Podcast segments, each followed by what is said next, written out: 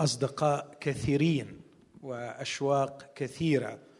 ولحظات بتبقى قصيرة أقل من 48 ساعة بقضيها معاكم من سنة إلى سنة لكن بتبقى مشحونة بمشاعر رائعة من تجديد المحبة وتجديد الصداقة.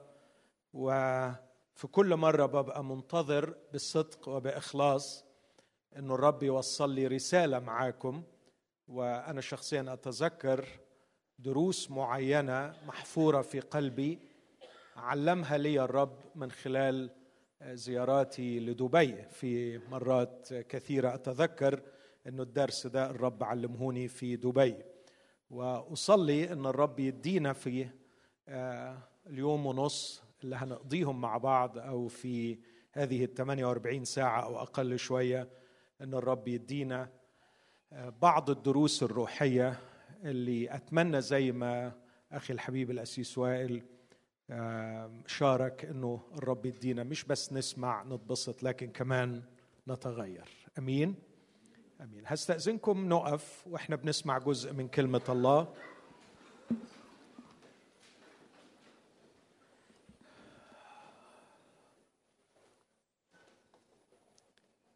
هذا تقليد قديم في الكنيسة احبه واحترمه لما ما كانش بين إيدين الناس الكتاب المقدس فكان الخادم يقرأ الكلمة على الحاضرين وبعد أن ينهي قراءته يقول هذه هي كلمة الرب فيجيب كل شعب الرب قائلين شكرا للرب. يشكرون الرب لأجل وجود الكلمة المقدسة بين أيديهم. هقرا مع حضراتكم من ثلاث أجزاء من رسالة المعلم والرسول بولس الرسول الذي كتب أكثر من ثلثي العهد الجديد. بيحكي اختباره الشخصي في رسالة فيليبي والأصحاح الثالث. وصل في عدد 12 من أصحاح ثلاثة لهذه الكلمات. يقول ليس أني قد نلت أو صرت كاملا ولكني أسعى لعلي أدرك الذي لأجله أدركني أيضا المسيح يسوع. أسعى لعلي أدرك. يا ريت نحفظ الآية دي مع بعض. أسعى لعلي أدرك الذي لأجله أدركني أيضا المسيح يسوع. أيها الإخوة أنا لست أحسب نفسي أني قد أدركت ولكني أفعل شيئا واحدا. إذ أنا أنسى ما هو وراء وأمتد إلى ما هو قدام. أسعى نحو الغرض لأجل جعالة دعوة الله العليا. في المسيح يسوع. فليفتكر هذا جميع الكاملين منا. وإن افتكرتم شيئا بخلافه فالله سيعلن لكم هذا أيضا. وأما ما قد أدركناه فلنسلك بحسب ذلك القانون عينه ونفتكر ذلك عينه. ثم أقرأ أيضا من تعليم ربنا ومخلصنا يسوع المسيح. أقرأ من كلمات المعلم من إنجيل الرسول متى والأصحاح السادس عشر. متى 16 كان الرب يسوع في محاجه مع الفريسيين فقال لهم يقول الكتاب وجاء إليه الفريسيون والصدقيون ليجربوه فسألوه أن يريهم آية من السماء. فاجاب وقال لهم إذا كان المساء قلتم صحو لأن السماء محمرة. وفي الصباح اليوم شتاء لأن السماء محمرة بعبوسة. يا مراؤون تعرفون أن تميزوا وجه السماء وأما علامات الأزمنة فلا تستطيعون؟ جيل شرير وفاسق يلتمس آية ولا تعطى له آية إلا آية يونان النبي ثم تركهم ومضى. وأيضا من إنجيل القديس لوقا والأصحاح التاسع عشر وهو يرثي أورشليم ويبكي عليها متألما. يقول الكتاب في عدد واحد وأربعين وفيما هو يقترب نظر إلى المدينة وبكى عليها. لوقا 19 واحد وأربعين. قائلا إنك لو علمت أنت أيضا حتى في يومك هذا ما هو لسلامك؟ ولكن الآن قد أخفي عن عينيك. فإنه ستأتي أيام يحيط بك أعداؤك بمترسة ويحدقون بك ويحاصرونك من كل جهة ويهدمونك وبنيك فيك ولا يتركون فيك حجرا على حجر لأنك لم تعرفي زمان افتقادك. هذه هي كلمة الرب. دعونا وإحنا واقفين نقدم الشكر للرب من أجلها ونطلب منه إنه يفتح بالروح القدس قلوبنا ويسكن هذه الكلمة بغنى فينا. قل له يا رب أنا بشكرك لأجل وجود الكلمة الحية المغيرة قديما أحييت بكلمة وخلقت بكلمة.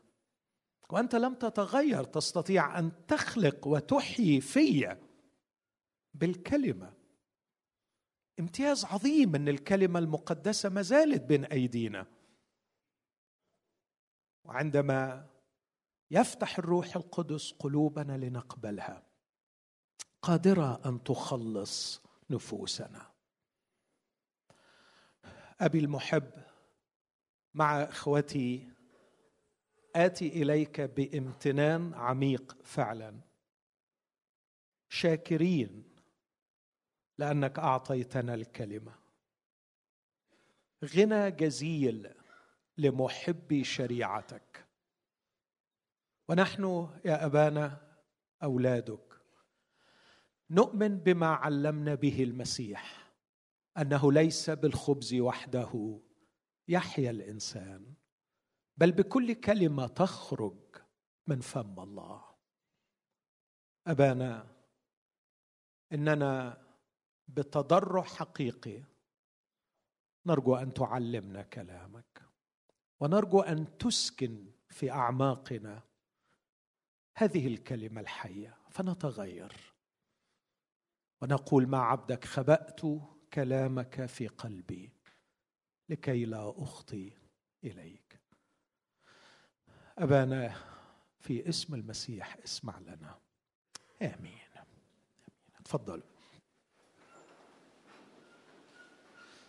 بما إننا في جو مؤتمر آه، اسمحوا لي أستعمل السبورة علشان أقدر أوصل شوية الأفكار اللي على قلبي.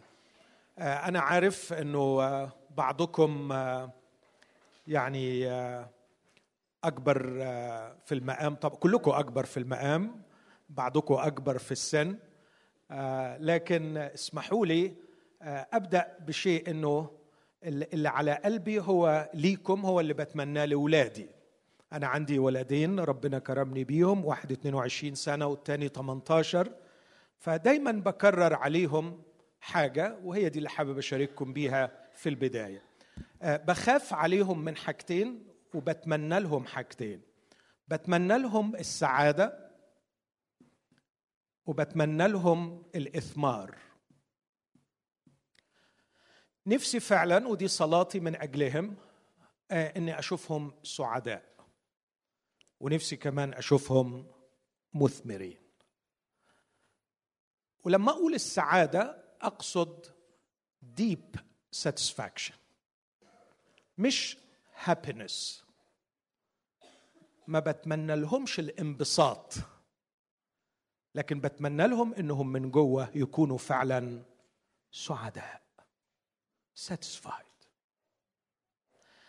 لكن بالطبع يحزنني وأشعر بالرعب إذا كان الواحد فيهم يكون سعيد لكنه غير مثمر. غير نافع. بلغة أبسط إن أشوف ابني بعد كل المجهود اللي اتبذل فيه والاستثمار اللي استثمرناه فيه. شكرا.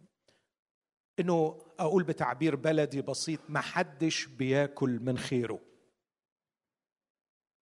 أنا موجود في الدنيا لكي أكون شجرة مثمرة. كل اللي معدي يعمل إيه؟ يقطف يلاقي حاجة ياكلها. بصراحة كده بصراحة. إذا طلعت من بطن أمي ودخلت القبر من غير ما حد يقطف وياكل مني أنا قلتي أحسن. صح؟ ولو هعيش على الأرض يوم واحد يوم واحد مش هطرح فيه ثمر بصراحة اليوم ده ملوش لازمة. أروع شيء أسعى إليه وأرى أنه يعطي لحياتي قيمة ويجعلني أستحق هذه الحياة. أني نافع مثمر ومش عايز أجيب لستة آيات كبيرة وطويلة وعريضة من العهد القديم والعهد الجديد تؤكد هذا المعنى لكن أعتقد معظمكم فاكرين. الرجل الذي يفرح قلب الله الرجل الذي لم يسلك في مشورة الأشرار الرجل الذي لم يجلس في مجلس المستهزئين الرجل الذي في ناموس الرب مسر في الآخر يعني بعد ده كله هيطلع بينه إيه يعني؟ هيعمل إيه؟ يكون كشجرة مغروسة على مجاري المياه. بتعمل إيه الشجرة دي؟ مش زينة مش منظر. تعطي تعطي. عايش يعطي. بيقربوا من فكرك بياخدوا بيقربوا من مشاعرك بياخدوا وبيقربوا من جيبك بياخدوا من يقربوا من خبرتك بياخدوا. انت وجودك على الأرض عامل فرق بيضيف كل يوم لهذه الحياة. السعادة والإثمار أكثر شيئين بتمناهم. بخاف عليهم من حاجتين. بخاف عليهم استغربوا لو قلت من المتعة ومن الهم. أنا أعرف أن المتعة هي من الله. والله يمنحنا كل شيء بغنى للتمتع. لكن الحقيقة أنا شفت أنه عندما توجد المتعة بعيدا عن الحكمة تدمر الحياة. عشان كده بخاف عليهم. أكيد أكيد أتمنى لهم يستمتعوا. لكن في الحقيقة هبقى خايف عليهم وهم بيستمتعوا. وهبقى مرعوب إنه لو قدر المتعة لم يكن مصحوبا بقدر كبير من الحكمة المتعة كفيلة بأن تدمرهم. لكن أخاف عليهم كمان من الهم. لأنه الهم من الممكن أن يعطل كل الإمكانيات الفكرية والنفسية. يشل الشخص ويخليه غير مثمر وغير قادر على الإنتاج على الرغم من إن عنده كل الإمكانيات إنه يكون مثمر ونافع بس لما بيكون مهموم بيبقى أوف مش قادر. أكيد في حاجات تانية بخاف عليها منهم بس الحاجات دي هم فاهمينها وعارفينها. أكيد أخاف عليهم من الخطية أخاف عليهم من المرض أخاف عليهم من أشياء كتير. بس يمكن الأمرين دول هم ما بياخدوش بالهم منهم. والخلاصة إذا سمحتوا لي أني أتكلم معكم وأنا عارف أني أصغر من كثيرين منكم لكن بروح أبوية أقول إن رؤية قلبي لكم في هذا المؤتمر وأمنيتي لأجلكم هي السعادة والإثمار وأخشى عليكم من المتعة ومن الهم. عندما أفكر في هذه الكلمات الأربعة في كونتكست في قرينة دبي أعتقد إن الكلمات دي مهمة جدا. وأنت في دبي أنت معرض بشدة كبيرة جدا أن تغرق في الاندفيدواليتي إنك تغرق في نفسك بحيث إنك تدخل في منافسة عميقة في سوق مفتوح بحيث إنك لا تفكر إلا في نفسك. وإن اضطر الأمر إنك تدهس كل اللي حواليك علشان أنت توصل. ما حدش هينفعك يوم ما يفنشوك. ما حدش هينفعك يوم ما يفيروك. ما حدش هينفعك يوم ما يقول لك روح. فما حدش هينفعني فيروح ما بعدك روح. فدوس علشان توصل وكافح علشان توصل و compromise حتى المبادئ الأخلاقية علشان توصل. فمن الممكن في جو زي دبي إنك تضحي بالإثمار وتضحي بالسعادة مش هتبقى satisfied لأنه ربنا خلقك كائن أخلاقي. فعندما تضحي بالأخلاق من أجل مثلا الحفاظ على وظيفة أو من أجل الاستمتاع آه، من الممكن إنك تبقى آه محافظ على الوظيفة بتاعتك لكنك عايش تعيس. فأنت لا سعيد ولا أنت مثمر. وأنا أعتقد إن جو دبي من الممكن أن فعلا يوفر ظروف معيشية جيدة جدا لكن على حساب السعادة وعلى حساب الإثمار. دبي ممكن توفر لك مناظر جميلة ومطاعم جميلة. ما أقول لكمش النهارده اتغديت في حتة مطعم هنا مش هقول لكم اسمه بس يعني يعني شريف الحقيقة عمل معايا واجب. جميل. منظر جميل والأكل جميل. طبعا مش زي أكل اسكندرية أكيد بس يعني. لكن آه، من الممكن أن توفر لك مناظر جميلة سيارات فاخرة مستوى حياة الرفاهيه ضخمة لكن أتحدى أنها قادرة أن توفر السعادة والإثمار. دي أمور لا تشترى بالمال. وأمور السوق ما يعرفش يعملها. والنظام الاقتصادي مهما ارتقى ما يقدرش يحقق مفيش نظام اقتصادي ولا سياسي يقدر يضمن لك إنك تكون سعيد من جوه أو نافع ومثمر. ممكن يوفر لك شغل كويس وعربية كويسة وبيت كويس وأحسن ظروف لكن عمره ما يقدر يضمن لك إنك تكون سعيد وإنك تكون مثمر. لكن دبي كمان أعتقد أنها الحقيقة لو هخاف على أولادي من المتعة والهم فاكثر مكان ممكن أخاف فيه على أولادي من الاثنين دول هم هو دبي لانها ممكن توفر لك كم رهيب من المتعة بس معاها كمان أكثر بلد بتوفر لك كم رهيب من الهم. صح ولا أنا بتخيل؟ آه متعة وهم. ودول أكثر حاجتين ممكن يقتلوك يقتلوك وأنت مش دريان. كانسر. المتعة والهم سرطان في النفس وفي الروح. مرض خبيث ممكن يضيعك وأنت مش واخد بالك. إذا أنا فعلا جاد كخادم للمسيح وبفكر فيكم ومشتاق لكم إنكم تعيشوا سعداء ومثمرين وتكونوا محميين من المتعه على الرغم من توافرها ومش مهمومين على الرغم من تقلب الظروف وتوفر عوامل الهم فأنا أتكلم عن ما أسميه الدعوة.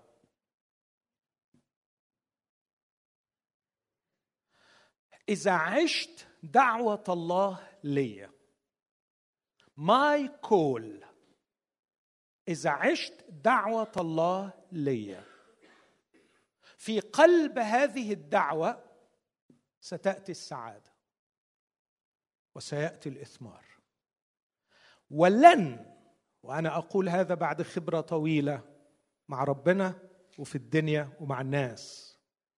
من المستحيل أن أصل إلى حالة من ال deep satisfaction السعادة الحقيقية بعيدا عن دعوة الله لي بعيدا عن دعوة الله لي من المستحيل أن أكون نافعا ومثمرا ومستعدا لكل عمل صالح بعيدا عن دعوة الله لي ولا يوجد مكان امن فيه على نفسي من المتعة والهم مثلما أكون في دعوة الله لي. عندما أعيش في قلب الدعوة الإلهية سأجيد التعامل مع المتعة وسأجيد التعامل مع الضغوط. فأقدر الضغوط واعطيها حق قدرها لكن لا يمكن الضغوط تتحول إلى هم. والمتعة تخيلوا وأنا أعيش في قلب دعوة الله. المتعة تصبح مادة للعبادة. والحمد والجراتيتيود ممتن لله. فكلما أستمتع أكثر كلما أجد نفسي أنحني أمامه أكثر. خاشعا عابدا. يقول الكتاب فليكن عندنا شكر. به نخدم الله خدمة مرضية بخشوع وتقوى. فتصبح المتعة مجال عبادة وليس إله يعبد. لكن بعيدا عن دعوة الله في خطر عليك من المتعة إنها تتحول إلى إله وتبقى حضرتك عابد للمتعة. وأنا في وجهة نظري أن الإدمان هو عبادة وثنية لأنه المادة التي يدمنها الشخص سواء كانت مادة مخدرة أو جنس أو شغل أو علاقات أو وتفر نوع الإدمان هو في النهاية يجعل هذه المادة هي الهه لأنه ما يقدرش يعيش من غيرها شيء لا يستغني عنه. فتصبح المتعة إله. لكن المجال الوحيد الذي آمن فيه على نفسي من المتعة ومن الضغوط التي يمكن أن تتحول إلى هم هو الدعوة الإلهية. وهنا سيأتي السؤال وما هي الدعوة الإلهية؟ ما هي الدعوة الإلهية؟ العبارة اللي قالها الرسول بولس واللي دائما أنحني أمامها باحترام وأراها عبقرية تلخص سر السعادة والثمر والنفع لحياة أي إنسان مهما كان هذا الإنسان هي هذه العبارة الرائعة. بولس لا يتكلم عن إنجازات بولس لا يتكلم عن اختبارات روحية مع إنه الحقيقة لو أنت هتتكلم عن إنجاز ما حدش أنجز قد الرسول بولس. لو هتكلم عن اختبارات حضراتكم يعني الراجل ده طلع السماء الثالثه الراجل ده شاف مناظر الرب وإعلانات. الراجل ده بدايته مع المسيح إنه شاف المسيح شخصيا. يعني هتحكي عن إيه؟ مين تألم قد بولس؟ مين كتب وحي قد بولس؟ موسى بجلالة قدره كتب خمس أصفار. بولس كاتب حوالي على الأقل 13 سفر من أصفار الكتاب المقدس. لكن بولس بيقول أنا على فكرة في دنيتي كلها ما بعملش غير حاجة واحدة. يا جماعة أنا لست أحسب نفسي أني قد أدركت ولا نلت. أنا أفعل شيئا واحد. أسعى لعلي أدرك أدرك مش بمعنى أعرف لكن أدرك زي ما بنقول رقد وراءه حتى أدركه. أدركه يعني مسكه. لعلي أدرك الذي الشيء الذي لأجله أدركني المسيح يسوع أيضا. إن يسوع المسيح حبيب قلبي جعلني غرضه وسعى نحوي حتى أدركني ومنذ أن أدركني جعلت قضيتي في الحياة هي البحث عن إجابة هذا السؤال لماذا أدركتني؟ ماذا تريد مني أن أفعل؟ مش دي الكلمة اللي رد بيها عليه وما بطلش يقولها لغاية آخر يوم في حياته. ماذا تريد مني أنا عايزني عايزني ليه؟ عايزني أعيش فين؟ عايزني أعيش إزاي؟ عايزني أعمل إيه؟ مديني الموهبة دي ليه؟ مديني الفلوس دي ليه؟ دخلتني السجن ليه؟ بولس دخل السجن صح؟ أعظم إنتاج وأعظم إنجاز أنجزه بولس وهو كتب أربع رسائل عايشين بيهم إحنا لغاية النهارده الكنيسة عايشة بيهم. تخيلوا رساله افسس دي إنتاج السجن.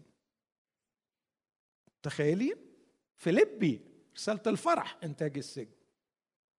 كلوسي كلام عن المسيح اللي ما فيش رسالة تاني وصفت المسيح زيه في السجن فيليمون رسالة في السجن. بولس بيقول أنا عايش علشان أعرف هو عايز مني إيه.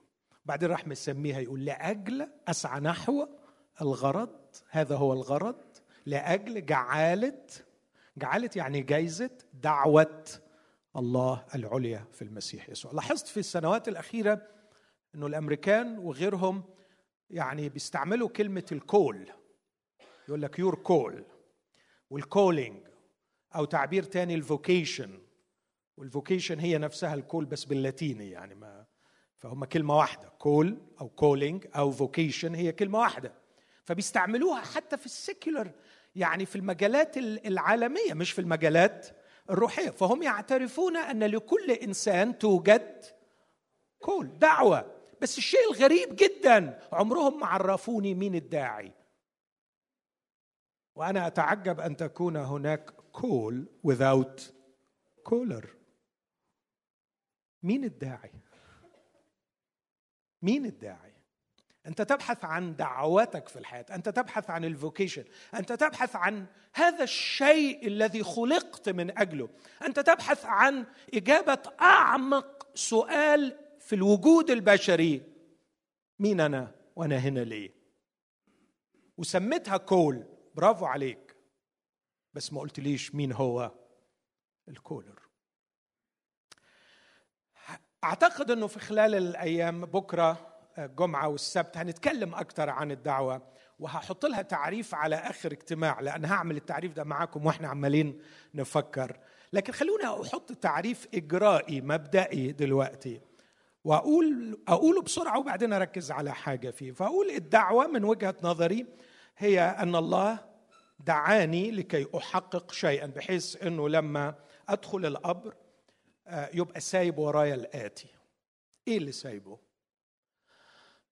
الدعوة هي كل ما هو أنا. كل ما هو أنا من جوه.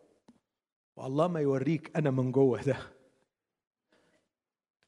ده معقد تعقيد مفيش حد يعرف أنا من جوه إلا ذا كولر أتحدى. أتحدى إن في حد عارف مين أنت من جوه. لا يعرفك في أعماقك إلا خالقك. أنت اتوجدت وملكش كتالوج. محدش فيكم نزل معاه الكتالوج بتاعه. أنت اتبنيت ومفيش بلو برنت مفيش كده يعني تصميم بتاعك.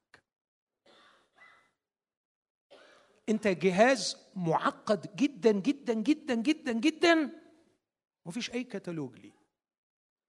وانت مبنى معقد جدا جدا جدا جدا ومفيش أي تصميم موجود.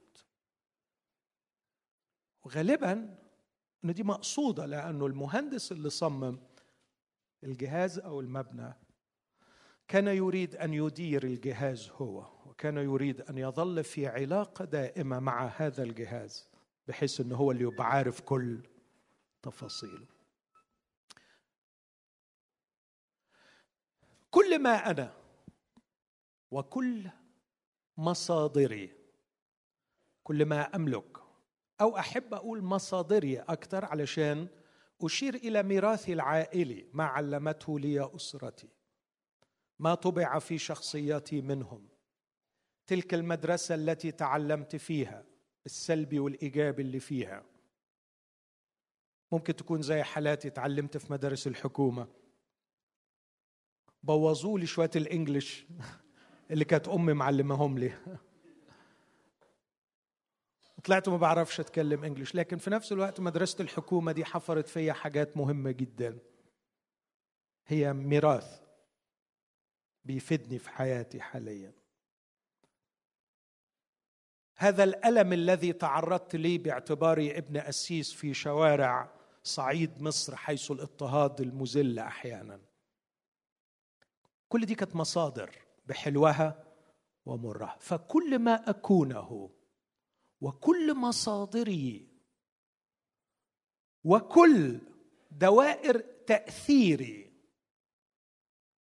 كل واحد فيكم عنده دوائر تأثير مهما كان حجمك. وطبعا كل ما زادت دوائر تأثيرك اتساعا كل ما زادت بركتك أو زاد خطرك. صح؟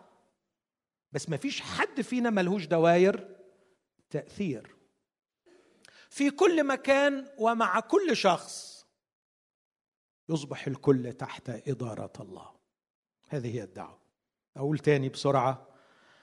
كل ما أكونه كل مصادري كل دوائر تأثيري في كل مكان ومع كل شخص الكل تحت إدارة إلهي.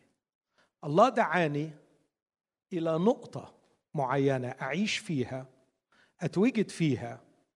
فيها في هذه النقطة كل ما أكونه كل مصادري تراثي الماضي والحاضر ومصادري الحالية وكل دوائر تأثيري في كل مكان ومع كل شخص. الله دعاني إلى هذه المنطقة اللي فيها كل الخمس حاجات دول يكونوا تحت إدارة الله. إذا عشت هكذا أنا أعيش الدعوة الإلهية. وفي هذه الدعوة الإلهية أعدك بنعمة الله وأتكلم بكلمات الصدق والصح وكلمات اليقين. اليقين عندئذ ستتذوق نوعا من السعادة لا يمكن أن تتذوقه بعيدا عنها. وهناك ستكون مثمرا بطريقة لا تخطر على بالك. نافعا ومستعدا لكل عمل صالح. ونافع مش بس نافع لنفسك ولا نافع للناس نافع لربنا نافع للسيد. لكن أيضا في هذه النقطة الدعوة هناك لا خوف عليك من المتعة ولا خوف عليك من الضغوط. لأنه في هذه الحالة لن تتحول الضغوط إلى هم. علشان أعيش الدعوة دي وده اللي هنحكي فيه أكتر محتاجين شوية حاجات كده نفكر فيهم. أول حاجة نفسي إن أنا أفكر فيها معاكم الليلة دي هو ما أسميه قراءة الواقع. رياليتي مش هتعرف تقرر صح. مش هتعرف تختار صح. مش هتعرف تتصرف صح إلا إذا كان عندك قراءة صحيحة للواقع. موافقين معايا على الفكرة دي؟ الفكرة دي كتابية والفكرة دي علمية كمان.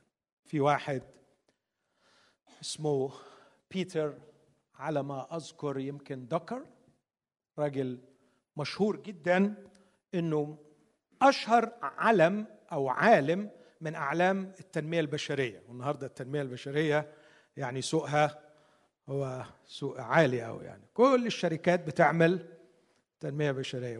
وشغلانة مربحة كويسة يعني أنصحكم لو حد يعني إذا كانت دي دعوته بس يعني. فالراجل ده من أشهر الناس على مستوى العالم. ففي مرة جمعوا له 500 CEO علشان يقضي معاهم يوم. ودول أعظم 500 CEO على مستوى العالم. فأول سؤال سأله لهم إيه أهم حاجة ينبغي أن يتميز بها القائد الناجح؟ الإجابات المعروفة طبعا إنه قادر على التخطيط الاستراتيجي الجيد قادر على تطوير المؤسسة اللي هو فيها قادر على ال allocation لل resources بتاعته وإجادة استعمال المصادر بتاعته قادر قادر قادر. وكل ما يقول حاجة يقولوا حاجة بيتر دراكر يقول no no نو وفي الآخر بعد ما غلب حمارهم زي ما بنقول إحنا في مصر طب إيه اللي أنت عايزه؟ قال القائد الناجح هو من يجيد قراءة الواقع. وبيرسم رسمة بيقول آدي الجول اللي القائد عايز يوصل له لابد إنه يكون عنده قراءة جيدة جدا للواقع المحيط. فهو مثلا قارئ جيد للظروف اللي الشركة بتاعته فيها قارئ جيد جدا للتحديات والفرص قارئ جيد جدا لجهله اللي هو يجهله في هذه المنطقة وهكذا. فهو شايف الجول لكن في نفس الوقت قاري كويس قوي الواقع اللي هو عايش فيه. وإذا ما قراش الواقع اللي هو عايش فيه. انسى بقى إنه يبقى فيه تطوير ولا تخطيط مش كده؟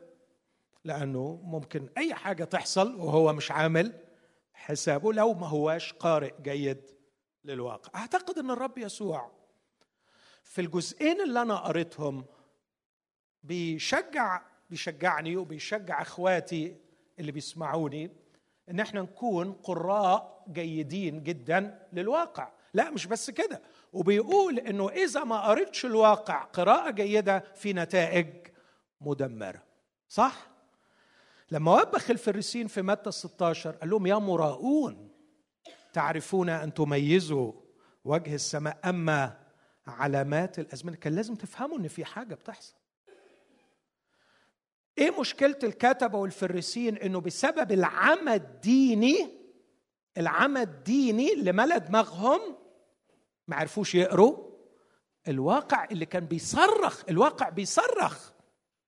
يا جماعة أنتوا قدامكم واحد بيقوم ميتين. أنتوا قدامكم واحد مليان حب. أنتوا قدامكم واحد فعلا العبيد بتوعكم شهدوا قالوا لم يتكلم إنسان قط مثل هذا. فوقوا بقى فوقوا. لكن العمى الديني خلاهم يقعوا في أكبر كارثة الغباء في قراءة الواقع. وبالتالي يعملوا قرارات غبية. دايما بذكر الحكاية دي لما رحت متحف الهولوكوست في أمريكا. ما انساش الصرخة دي اللي طلعت من ولادي. ياه ياه كان لازم يقولوا دمه علينا وعلى أولادنا. أو الإجابة بتاعت السؤال الشهير اللي سأله واحد مسيحي لحاخام يهودي لما قال له حضرتك عبدت الأوثان حوالي 500 سنة منذ أن دخلتم أرض كنعان إلى أن تم السبي. نزعكم الله من الأرض وعاقبكم بالسبي سبعين سنة لأنكم عبدتوا الأوثان 500 سنة. تقدر تقول لي إيه الخطية اللي عملتوها اللي خلت ربنا نزعكم من الأرض وشتتكم 2000 سنة؟ واخدين بالكم من السؤال؟ سؤال ذكي جدا.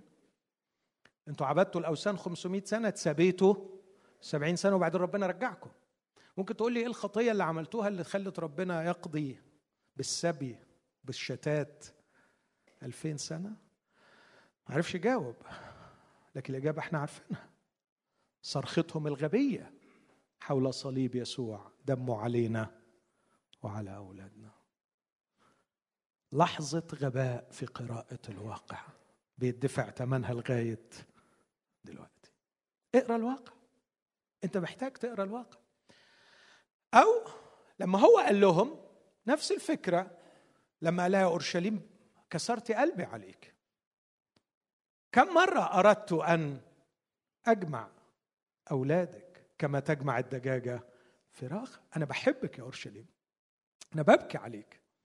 لكن آه يا أورشليم آه يا أورشليم آه يا أورشليم من اللي جاي عليكي آه لو كنت تعلم سيأتي وقت ويحيط بك أعداؤك بمدرسة ويحدقون بك ويحاصرونك ويهدمونك وبنيك فيك. والحق أقول لك لا يترك حجر على حجر لا. ليه؟ ليه؟ ليه المصيبة دي كلها؟ لأنك لم تعرفي زمان افتقادك لأنك لم تعرفي ما هو لسه كان قدامك الواقع. just اقري صح يا غبيه لكن مش عارفة تقرأ. هل من الممكن أن يمضي العمر منا ويفلت وتفلت السنون منا دون أن نتوقف لنقرأ الواقع قراءة صحيحة أحبائي؟ أنا كطبيب نفسي أتعامل مع الألاف. أقول بكل حزن على اخواتي المؤمنين كثير بيعيشوا ويموتوا دون أن يقرأوا الواقع قراءة صحيحة ويعيشون ضحايا لقراءات غبية للواقع. طب أنا عايز أقرأ الواقع صح. أعتقد أنك لو هتفكر معايا أنك تقرأ الواقع قراءة صحيحة أكيد مش هتغلط الغلطات اللي حاصلة في العالم حوالينا. وأتمنى إنه الإيمان المسيحي يخلينا نكون بنقرأ الواقع بطريقة صحيحة. وأنا شخصيا بحب أقسم الواقع لأربع أشياء. بقول في الواقع المادي. أقصد إيه بالواقع المادي؟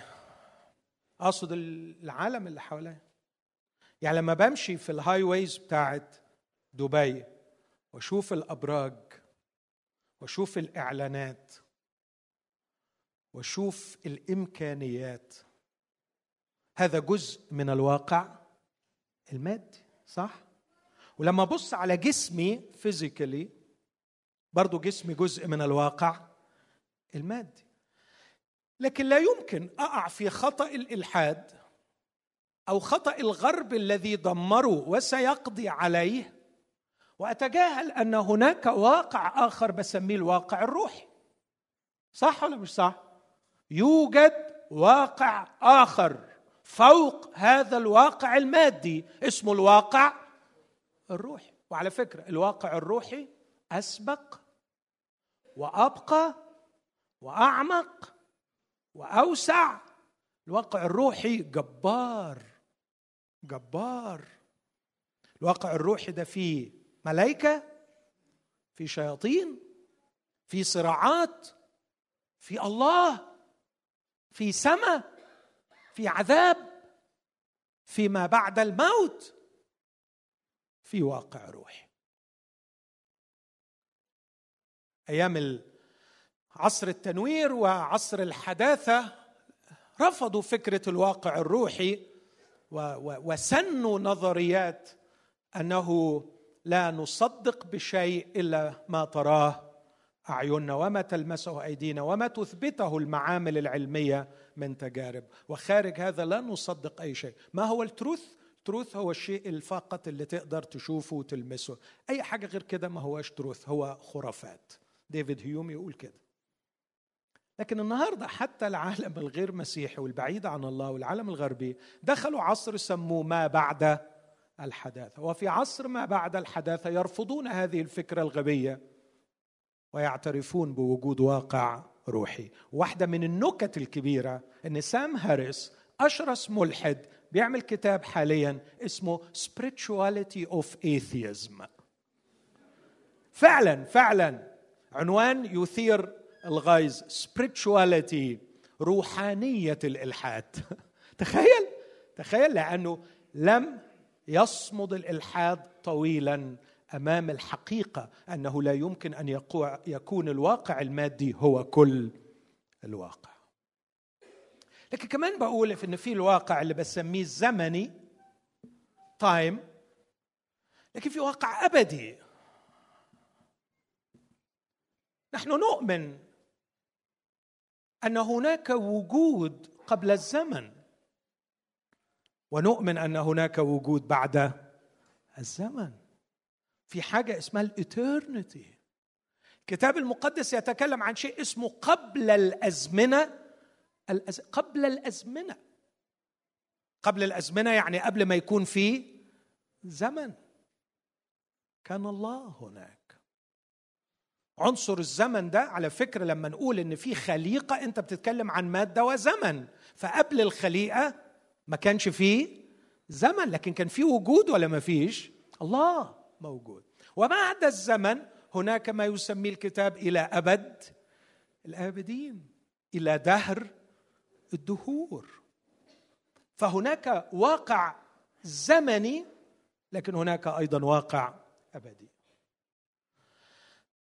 لكن كمان أقدر أقول في الواقع الآني والواقع الشامل.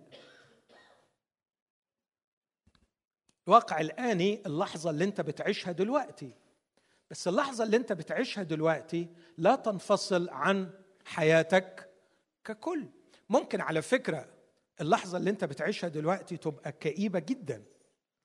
بس لما تقراها في ضوء الواقع الشامل ممكن تلاقيها حاجة كويس. أتذكر الإحساس ده كان دايما بيملأني وكنت بعزي روحي بالحكاية دي وأنا بدرس بره منفصل عن عائلتي بعيد عن عيلتي. مشتاق عليهم جدا لكن مش قادر أسافر أرجع أشوفهم. مش قادر فعلا. ما عنديش يعني حتى أسبوع بس أو أربع أيام أقدر أرجع أشوفهم. فقعدت أطول فترة في عمري ما أشوفش مراتي واولادي منعزل عن خدمتي. ما بشتغلش. بعد ما وصلت سن الخمسين قاعد في صفوف الطلاب عمال أتعلم وهكتب بيبرز وادرس ما بخدمش ما بشتغلش. فكان الواقع الآني بتاعي كل مرة كده وأنا قاعد أذاكر بجد يعني كنت أحيانا أفضل الموت من شدة الضغط النفسي. لكن كنت دايما أفكر نفسي أقول ماهر خلي بالك دي فترة وهتنتهي. وأنت بتعمل هنا كده علشان بركة إخواتك وعلشان بركة خدمتك وعلشان وعلشان وعلشان وعلشان. فلما بقيس اللحظة الآنية بكل ثقلها في ضوء الواقع الشامل بتاعي كنت ألاقي روحي بتشجع وبتعزى وبصبر وبقول مزيد من العمل والتعب. إذا فصلت واقعك الاني عن الواقع الشامل في خطر وما تقدرش تقرأ ده بالانفصال عنه لكن آخر شيء أقول وده اللي هقول عنه كلمتين دلوقتي. الواقع الخارجي والداخلي. واقصد بالواقع الخارجي الظروف. والداخلي الشخصية. دول واقعين. في واقع من بره ظروف بتحصل وفي واقع من جوه شخصية بتتطور صح؟ دول واقعين. أنتوا لغاية دلوقتي مقتنعين باللي أنا بقوله إن الواقع ده موجود كل اللي أنا قلته ده؟ وأنت علشان تعمل قرارات صحيحة زي ما قال دوكر ده أنت محتاج تقرأ الواقع قراءة صحيحة. طب هتقرأ الواقع المادي وتتجاهل الواقع الروحي؟ هتغلط. هتقرأ الواقع الزمني وتتجاهل الواقع الأبدي؟ هتلاقي روحك برضو بتغلط زي الراجل اللي المسيح يعني مع إن المسيح كان بيحترم قوي الناس بس لما حكى المثل ده المرة الوحيدة اللي قال فيها كلمة يا غبي هو الواحد أرى الواقع قراءة خاطئة مش كده؟ الراجل ده ليه غبي؟ فاكرين مين؟ لما قال له يا غبي يا غبي الليلة نفسك تطلب منك فهذه التي أعددتها لمن؟ تكون. ليه غبي الراجل ده؟ أرى الواقع على بعد واحد. بعد الزمني يا نفسي افرحي وكلي واشربي. لك خيرات كثيرة لسنين لا كثيرة برضه مش عديد لسنين كثيرة. فهو كان بيقيس على البعد الزمني لكن تجاهل البعد الأبدي. فالمسيح سماه راجل غبي. هل هل تنكر معايا إنه إن في ظروف حواليك وأنت بتعتبرها الواقع لكن كمان في شخصية جواك أنت بتعتبرها الواقع ولا ما بتعتبرهاش وما بتحطهاش في الاعتبار؟ ففي واقع خارجي وفي واقع كمان داخلي. أعتقد يا أحبائي الجدول اللي هرسمه ده هو في في غاية الأهمية وأرجو أن إحنا نخلي بالنا منه. الواقع الخارجي هو الظروف. الواقع الداخلي هو أنا. وأنا هنا هركز بس على جزئية واحدة في دعوة الله. لو قلت لي باختصار ما هي دعوة الله؟ لي أقول لك دعوة الله لي هي أن أكون. أنا. To be what I am. الله يدعوك أن تكون أنت. تصور. شو قلبه ومتعته إنه يخليك أنت. لكن آه لو تعرف قد إيه بيتعب علشان الموضوع ده. لأنه بتتكالب عليك قوة كثيرة لكي تجعلك لست أنت. وأكثر حد بيساعدهم إن أنت ما تكونش أنت هو انت. تخيل. وفي النهاية مين الخسران؟ انت. لأنك ما بقتش انت. وأعظم مكسب هتطلع بيه من الدنيا دي هو إنك تكون انت لأن انت مش عارف انت إيه. صدقني انت ما عارف انت إيه. انت الأيام الصغير المخلوق على شبه الأيام الكبير. نعمل الإنسان على وعلى قد علمي هو جميل قوي فلازم أنت تكون جميل. على قد علمي هو عظيم أنت لازم تكون عظيم. آه لو تعرف الإمكانيات اللي جواك. آه لو تعرف who are you من جوه. آه لو تعرف مخبي فيك حاجات شكلها إيه. مواهب أنت ما تعرفش عنها حاجة. صدقني أوعى تفكر أنا بجاملك. مواهب انت ما تعرفش عنها حاجة بس المواهب دي محتاجة حد يكون فاهمها ويخلق لها الظرف اللي يطلعها ويعمل لها الظروف اللي تتفجر فيها. وأكتر واحد هيتفاجئ بيها هو هتقول إيه ده؟ أنا جوايا ده. أنا كان ممكن أعمل كده. أنا ما كنتش مكتشف كل هذه الأشياء في داخلي. آه. لأنك ما كنتش في يد الشخص الوحيد اللي عارفك من جوه وقادر من بره يخلق الظرف اللي يفعل حضرتك علشان تبقى أنت أنت. دعوة الله لي هي أن أكون أنا. أنا. في الظروف ده الواقع الخارجي في الأنا ده الواقع الداخلي وأنا هحط هنا النتيجة. وهفترض إن الظروف جيدة.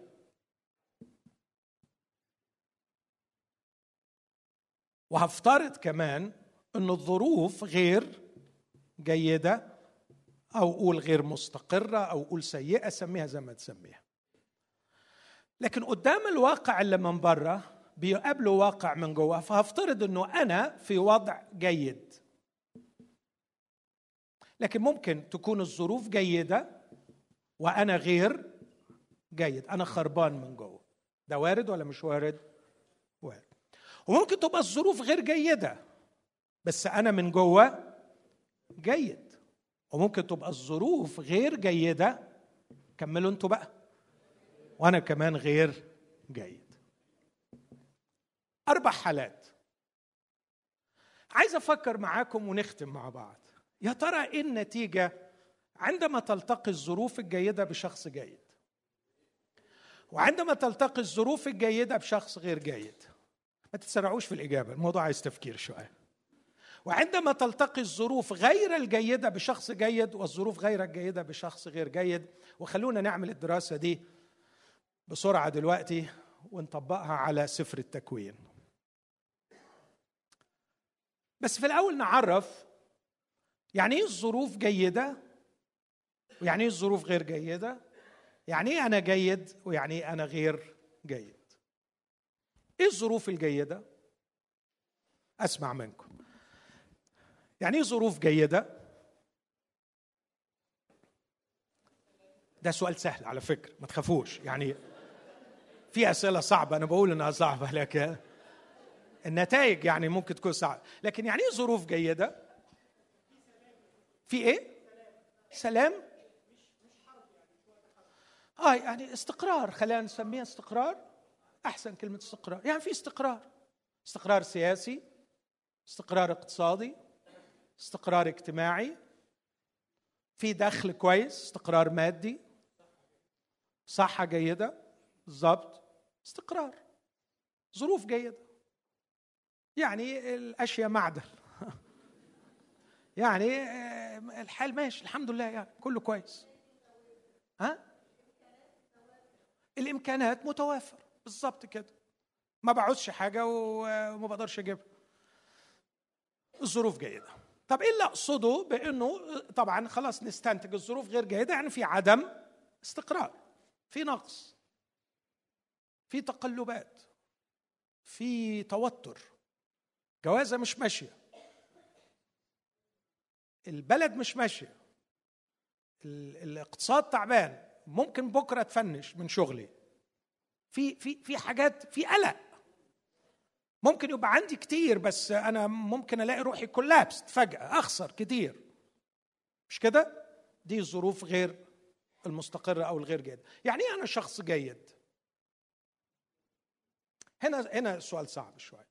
هنا التعريف هيبقى صعب. ليه؟ لأنه فعلا أيهما أعقد حال الدنيا من بره ولا حال الشخصية من جوه؟ حال الشخصية من جوه. ممكن قوي نلاقي محللين يوصفوا حال الناس من بره أو حال الظروف من بره لكن الشخصية في منتهى التعقيد. الله ما يوريك المجاهل الموجودة في قلب الإنسان. الكتاب المقدس يقول داخل الإنسان وقلبه عميق. ممكن واحد يجيد قراءة الظروف لكن صعب يجيد قراءة حتى نفسه. معرفش قد إيه توافقني في الموضوع ده لكن أنا بمحبة أخوية وباتضاع حقيقي أرجوك تصدقني وأنت على فكرة أنت بتصدق ناس كتير هجاسة يعني فما فيش مشكلة إنك تصدقني أنتوا أنتوا يعني مش مبطلين تصدقوا الهجس يعني يعني هي الإعلانات كلها بتاعت التي في عبارة عن إيه؟ ها؟ هجس ولا مش هجس؟ بتصدقوها ولا ما بتصدقوهاش؟ بتصدقوها بتروح تشتروا فيعني مش هتخسر كتير لو صدقتني أنا ما بهجصش صدقني. فبما إنك بتصدق الهجس أرجوك الليلة دي صدقني وأنا بأكد لك إن أنا مش بقول أي كلام. أنت عندك مشكلة في إدراك من أنت من الداخل. لاعتبارات كتير. الاعتبار الأول أن التصميم الإلهي هو أن أنا من الداخل لا أعرف إلا في علاقة مع خالقي وده على فكرة لو الموضوع الخالق عامل لك حساسية طلعه بره. العلاقات تكشف الشخصيات. الشخصيات لا تدرس في المعامل لا تدرس في الفصول. الشخصيات لا يمكن أن تعرف إلا من خلال علاقات. والمثل الشعبي يمكن بيلخص. تعرف فلان؟ أعرفه. عشرته؟ لا ما عشرتوش. يبقى ما تعرفوش. غالبا الشخصية الإنسانية لا يمكن أن تعرف إلا في دائرة علاقات.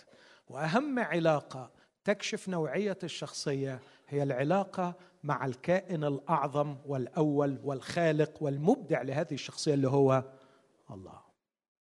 فلا يمكن أن تعرف حقيقة نفسك بدون علاقة مع الله. الأمر الثاني لأن الشخصية بطبيعتها بطبيعتها عميقة للغاية فيحتاج الأمر إلى مجهود كبير ونحن نميل للكسل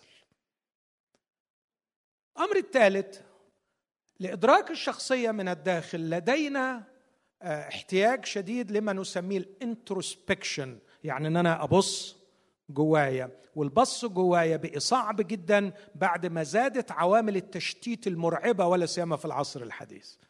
انت فعلا أتحداك إنك تبص في طيارة أو في قطر تلاقي إنسان سرحان وبيفكر مع نفسه.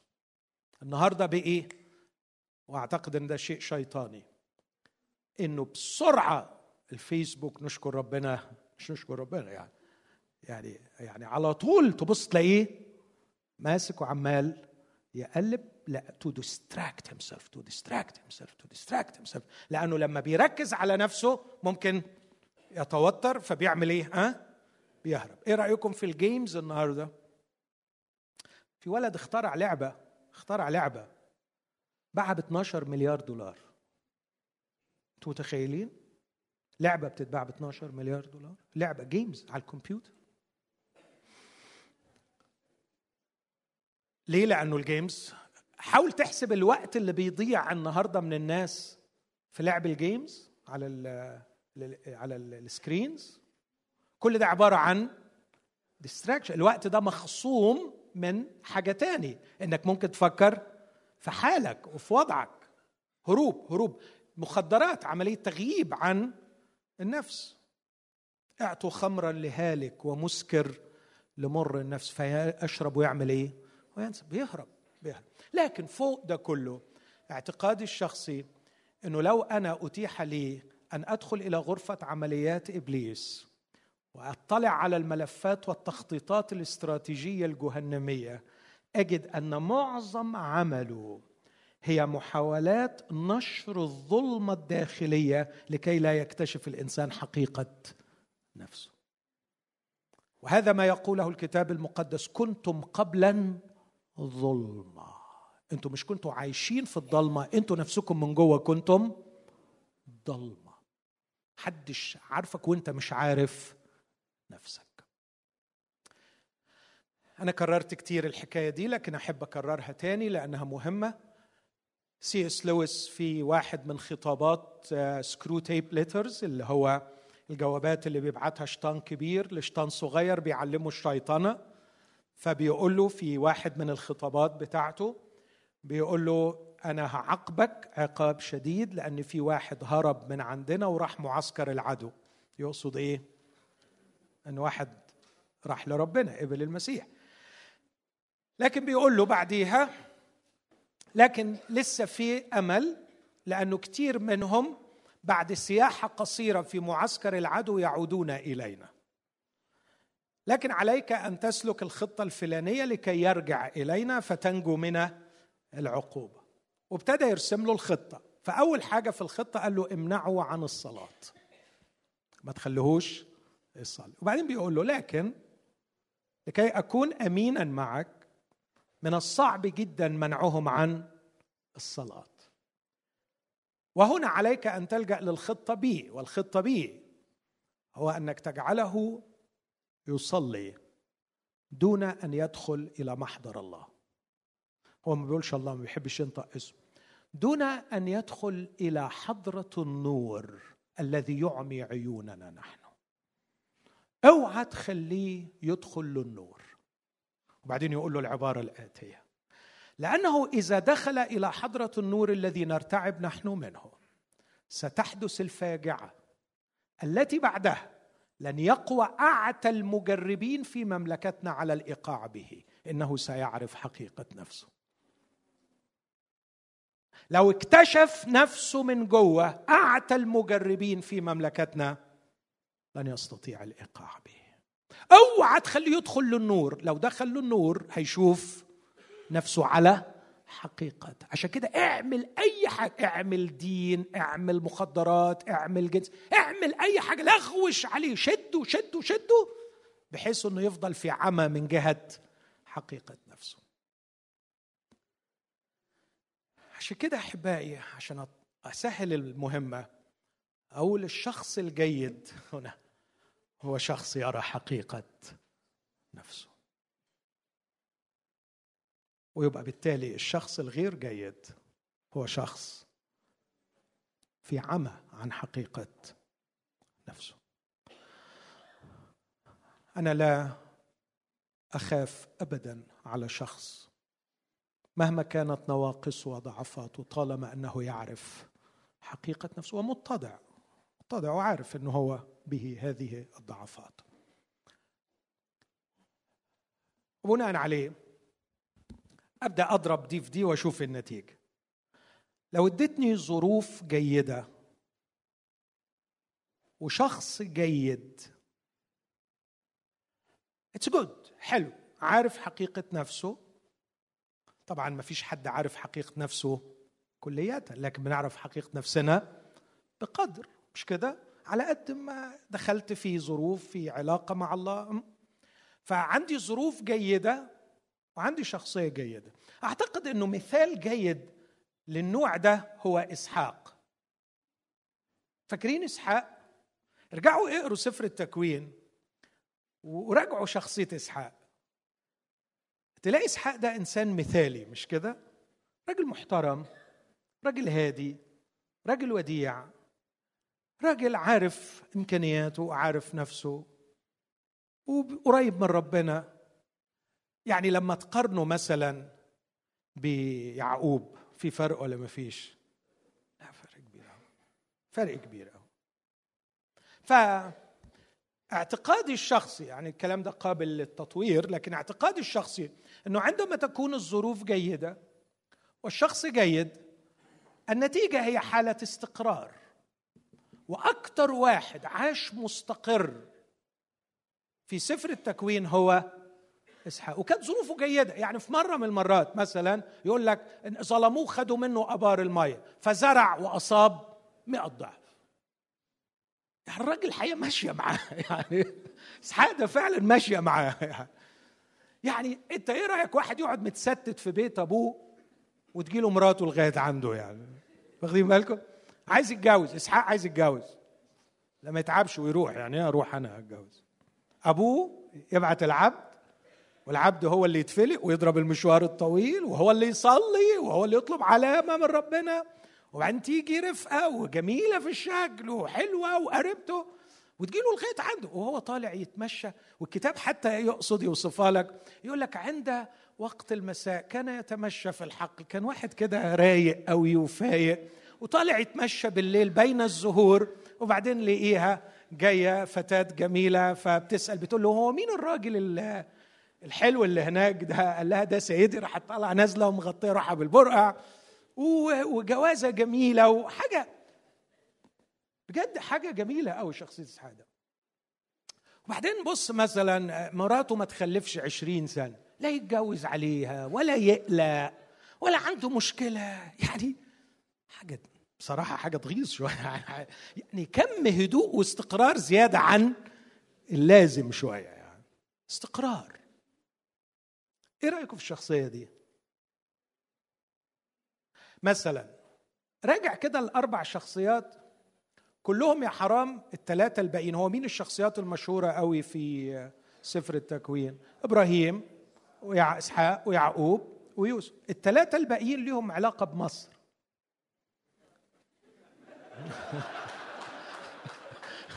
يعني إبراهيم الراجل وقع وقعة ونزل إلى مصر. وكانت وقعه وحشة. ولدرجة إنه يعني لوط كان سر بلوته بعد كده اختار سدوم لأنه يقول رآها كجنة الله كأرض مصر. يعني لو ما كانش نزل مصر يمكن ما كانش وقع الوقعه دي. فإبراهيم وقع ونزل مصر وهناك خاب وقال على سارة إنها اخته وعك الدنيا وكان موقف مش محترم ابدا يعني.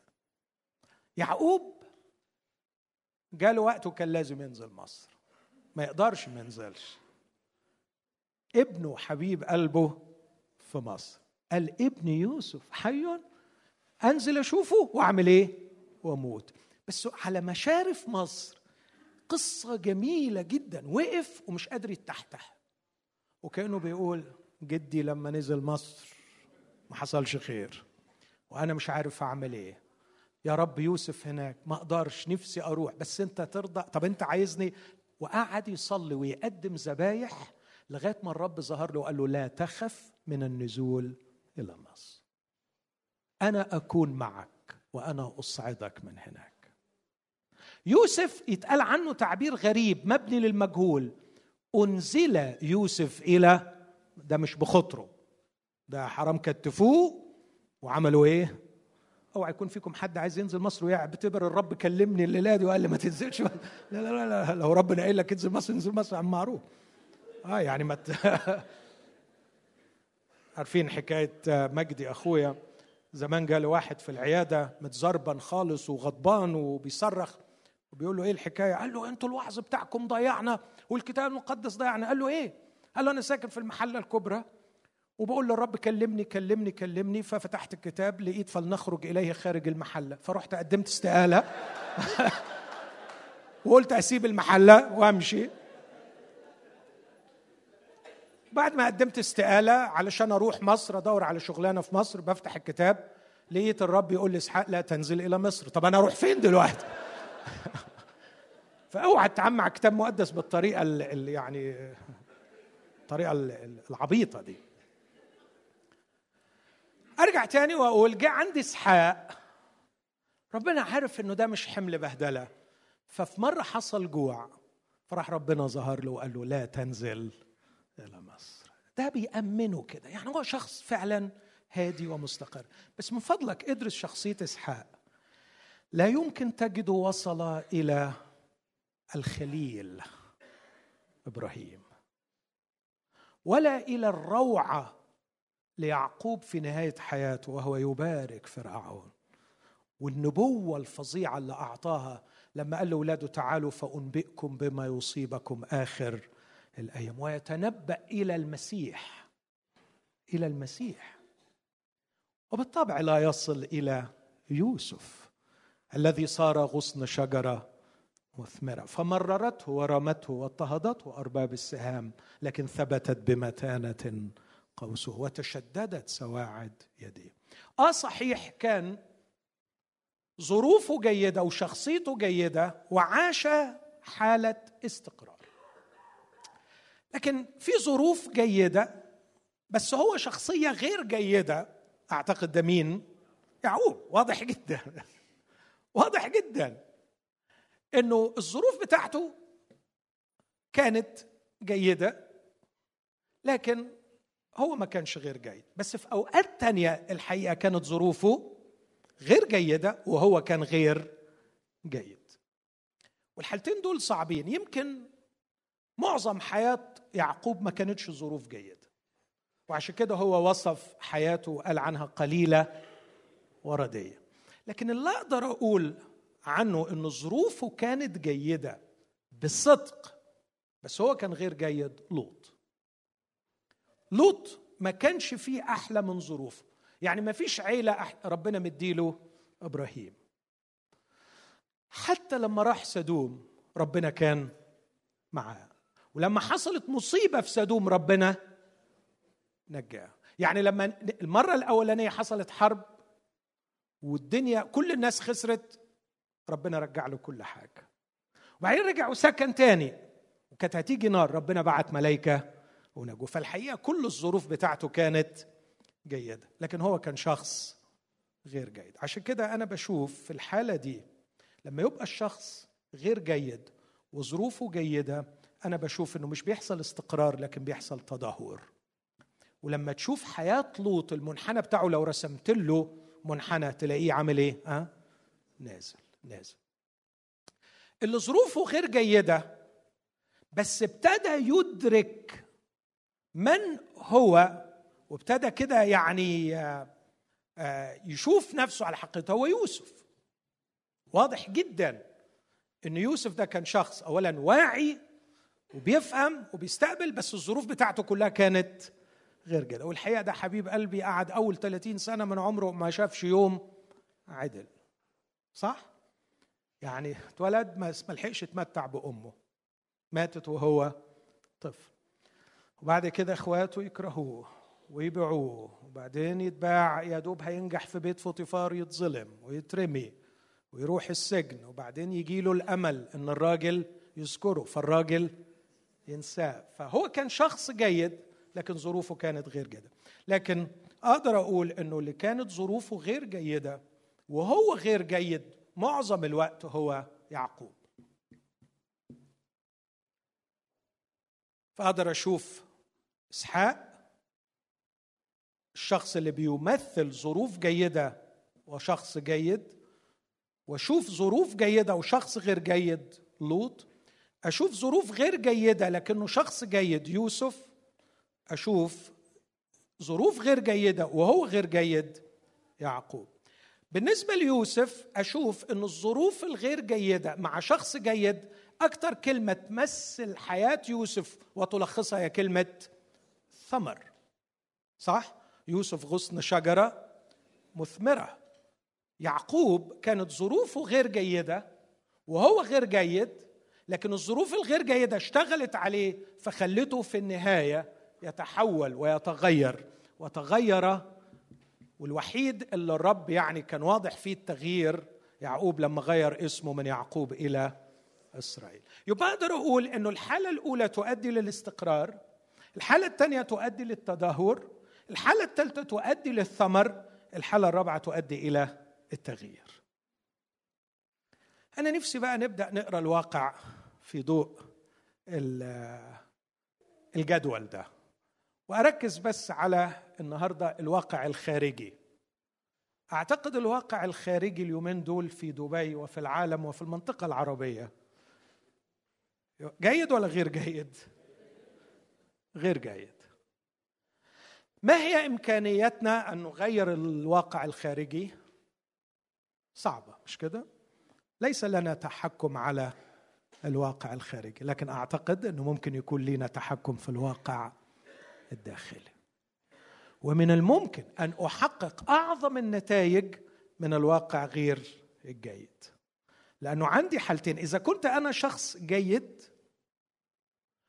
الظروف الغير جيدة هتخليني أثمر. وإذا كنت أنا شخص غير جيد الظروف الغير جيدة هتخليني أتغير. ففي كل الأحوال كسبان. يا إما أتغير يا إما فيش هللويا عندكم هنا؟ ده أنا اتعزيت يا جماعة اللي ما بتعزاش.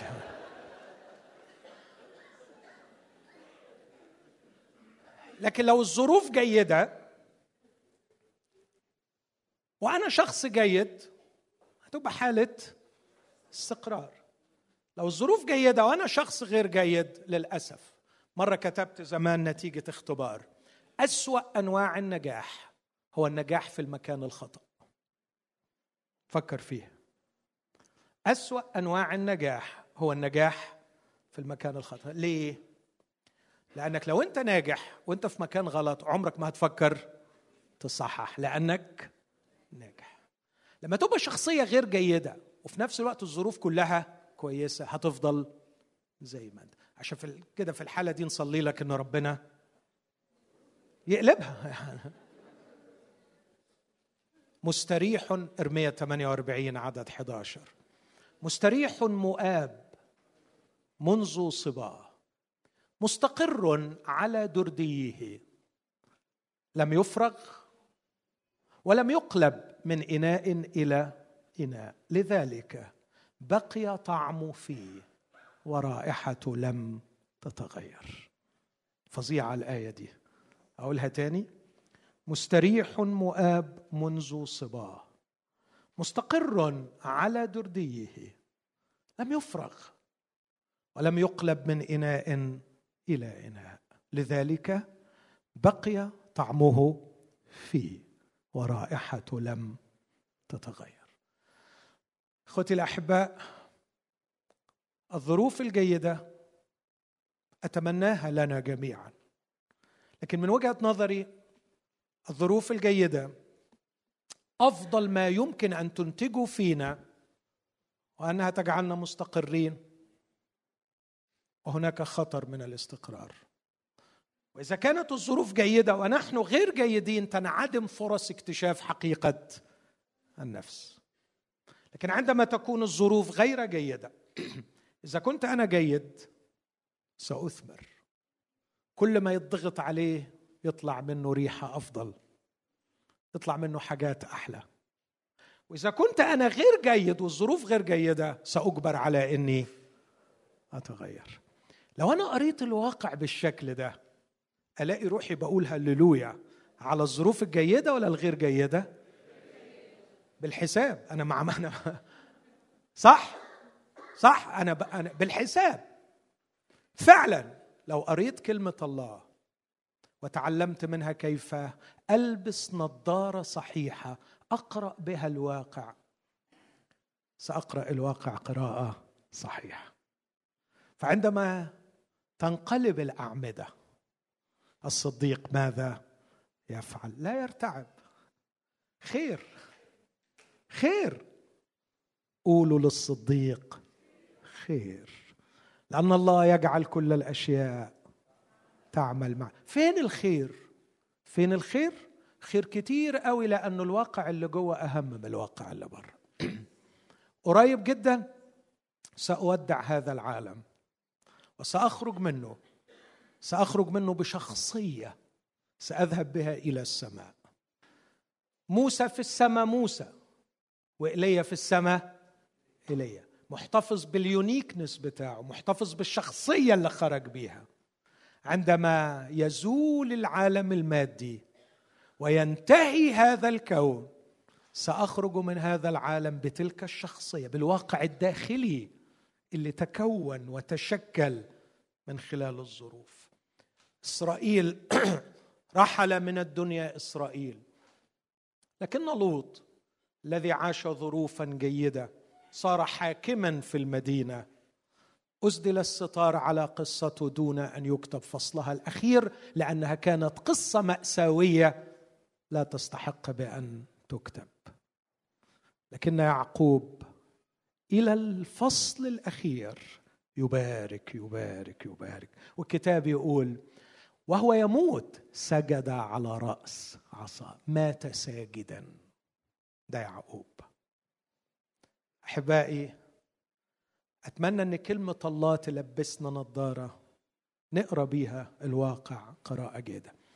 لا تقرأ الواقع بالانفصال الواقع الخارجي بالانفصال عن الواقع الداخلي يعني بالانفصال على تأثير هذا على الواقع الداخلي. فشوف نفسك أنت فين من جوه وشوف علاقة الواقع اللي بره واسأل ربنا سؤال هو أنت أنهي الأهم عندك أنا من جوه ولا الظروف من بره إجابة ربنا هيقول لك أنت طبعا أنت أهم عن العالم ماذا ينتفع الإنسان لو ربح العالم كله وخسر؟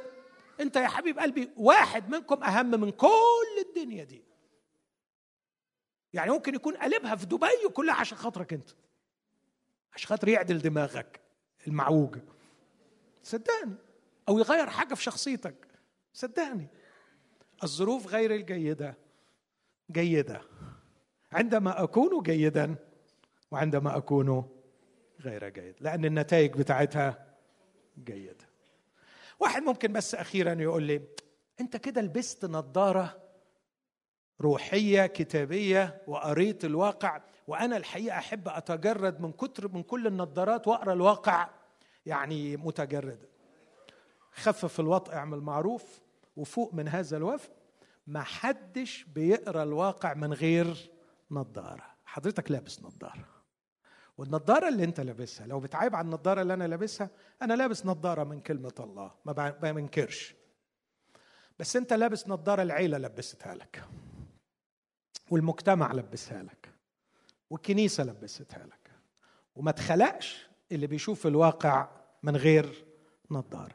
الوحيد اللي يرى الواقع كما هو هو الله. تعرف ليه؟ لأن عيناه كلهيب نار. تحلل الأشياء إلى أصولها. لكن أنا وأنت من وإحنا صغيرين نزلوا لنا software والشطارة بس إنك تقعد تظبط في العدسة لغاية ما تخليها عدسة مظبوط. ده اللي بنسميه ال worldview بلغة الفلسفة إنك تقرأ الواقع قراءة صحيحة. وعشان كده إحنا بنحتاج لكلمة الله. لما أنزل software من سفر التكوين وأشوف حياة الأربع رجال دول أقدر أتعامل مع الظروف غير الجيدة بطريقة صحيحة. فأقول ول حتى لو كانت الظروف غير جيدة أنا بشكر الله. لأنه هي آخرتها إيه مع الظروف غير الجيدة؟ لو أنا كويس هبقى أحسن. ولو أنا وحش هتغير. أمين. قوموا بينا نشكر الرب. ثانك يو قوموا بينا نسبحوا إخواتي المرنمين تفضلوا.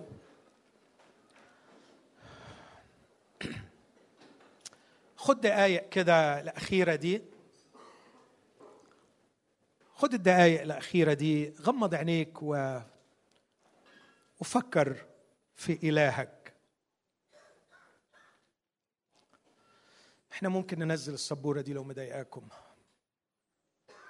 صلي معايا وقول له يا رب أنا شايف حبك الأبوي ليا. شايف عينيك الجميلة وهي تنظر إلي. شايف حنانك شايف حكمتك ومحتاج لضمتك. ضمني يا أبي إلى حضنك. وادخلني إلى حضرتك. واهمس في أذني وكلمني فاشتقت لتعليمك. اشتقت لتعليمك. علمني. علمني أن أقرأ الواقع كما تقرأ أنت. أبي أنا حزين على نفسي. لأني قرأت الواقع كما يقرأه زملائي في العمل ونسيت إني ابنك.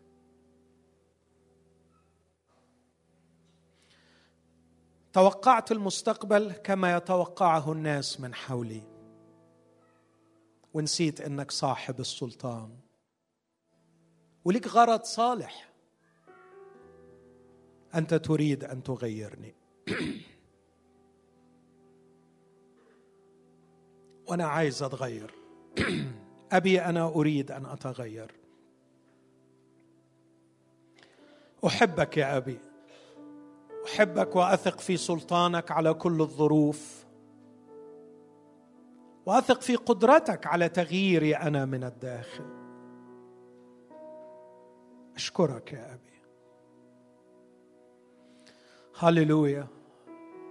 أشكرك لأجل روحك القدوس الساكن فيا.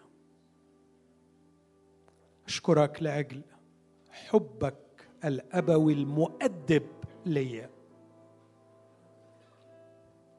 تؤدبني. يا لغبطتي يا لسعادتي أن لي أب يؤدبني. كنتم بلا تأديب أنتم نغول لا بنون أشكرك يا أبي.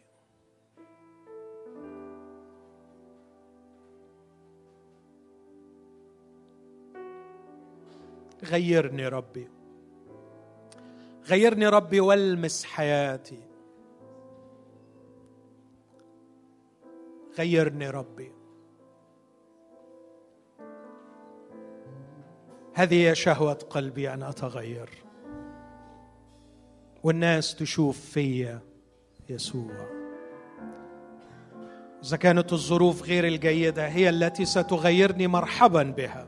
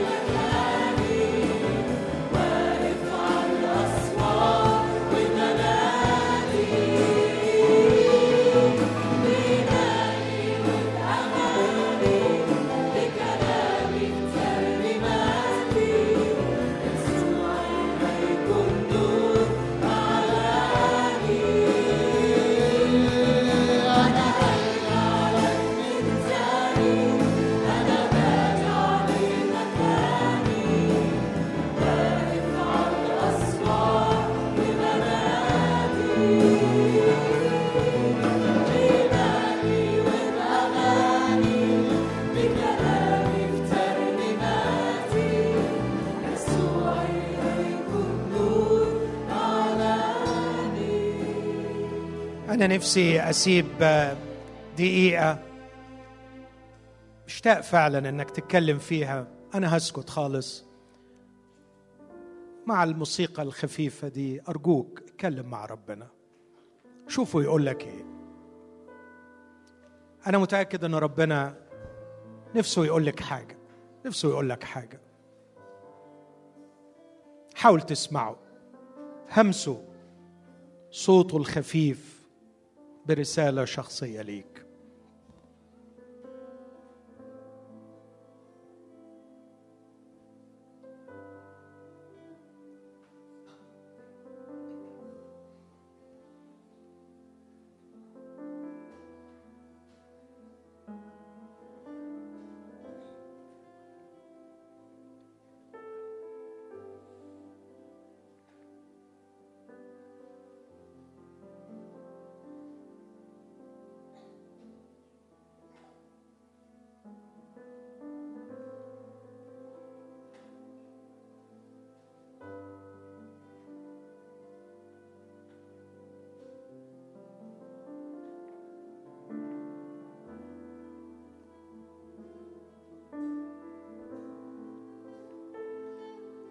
حاول تتذكر معايا. صديق عزيز قريب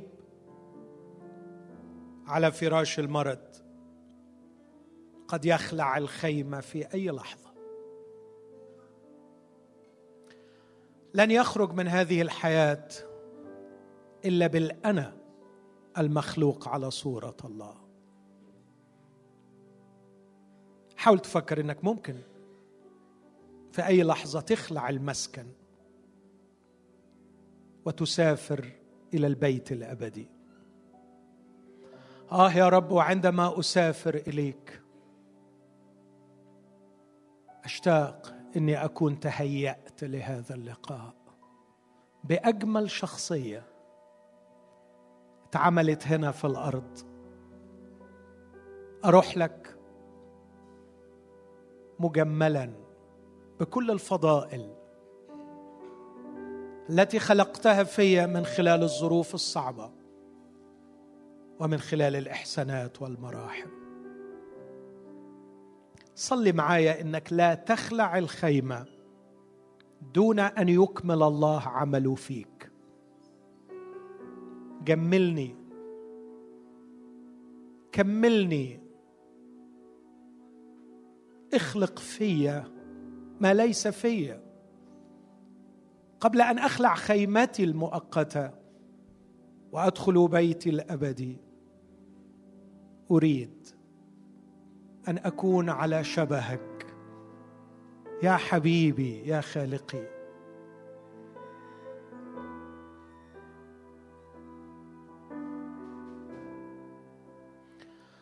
فكر معي. أن كثيرون فقدوا حياتهم. وانتهت أيامهم لكن الرب مد في عمرك إلى اليوم. لأنه لسه عايز يشتغل فيك أكتر. ليك رسالة. قل له أنا مش عايز أمشي من هنا. من غير ما أكون تممت رسالتي. عايز لما أوصل عندك أشوف كتير أكلوا من ثمري. عايز تكون أيامي على الأرض. الصديق كالنخلة يزهو كالأرز في لبنان ينمو. اشتاق أكون شجرة مثمرة. حبيبي يا يسوع عايز أعيش زيك. كان كل اللي بيقرب منك بياكل من خيرك. جملني ربي جملني ربي. وغير فيا وخليني أكون شبه ابنك. مش بس كلامي ولا حتى مجرد أفعالي لكن كينونة في الداخل أنت تصر بها. دعوة الله لنا أن نكون نحن أن تكون أنت. ومن خلال الظروف ربنا عايز يعمل أنت اللي بحسب فكره. قل له زي ما قال له واحد من القديسين ارميني في المية ارميني في النار. اعمل أي شيء أنت عايز تعمله. المهم أنه في النهاية أتمم رسالتي.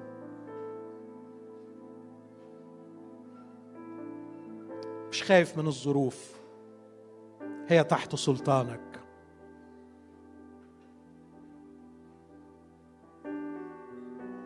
كل اللي مشتاق له إني أتغير وأكون أنا اللي أنت عايزه.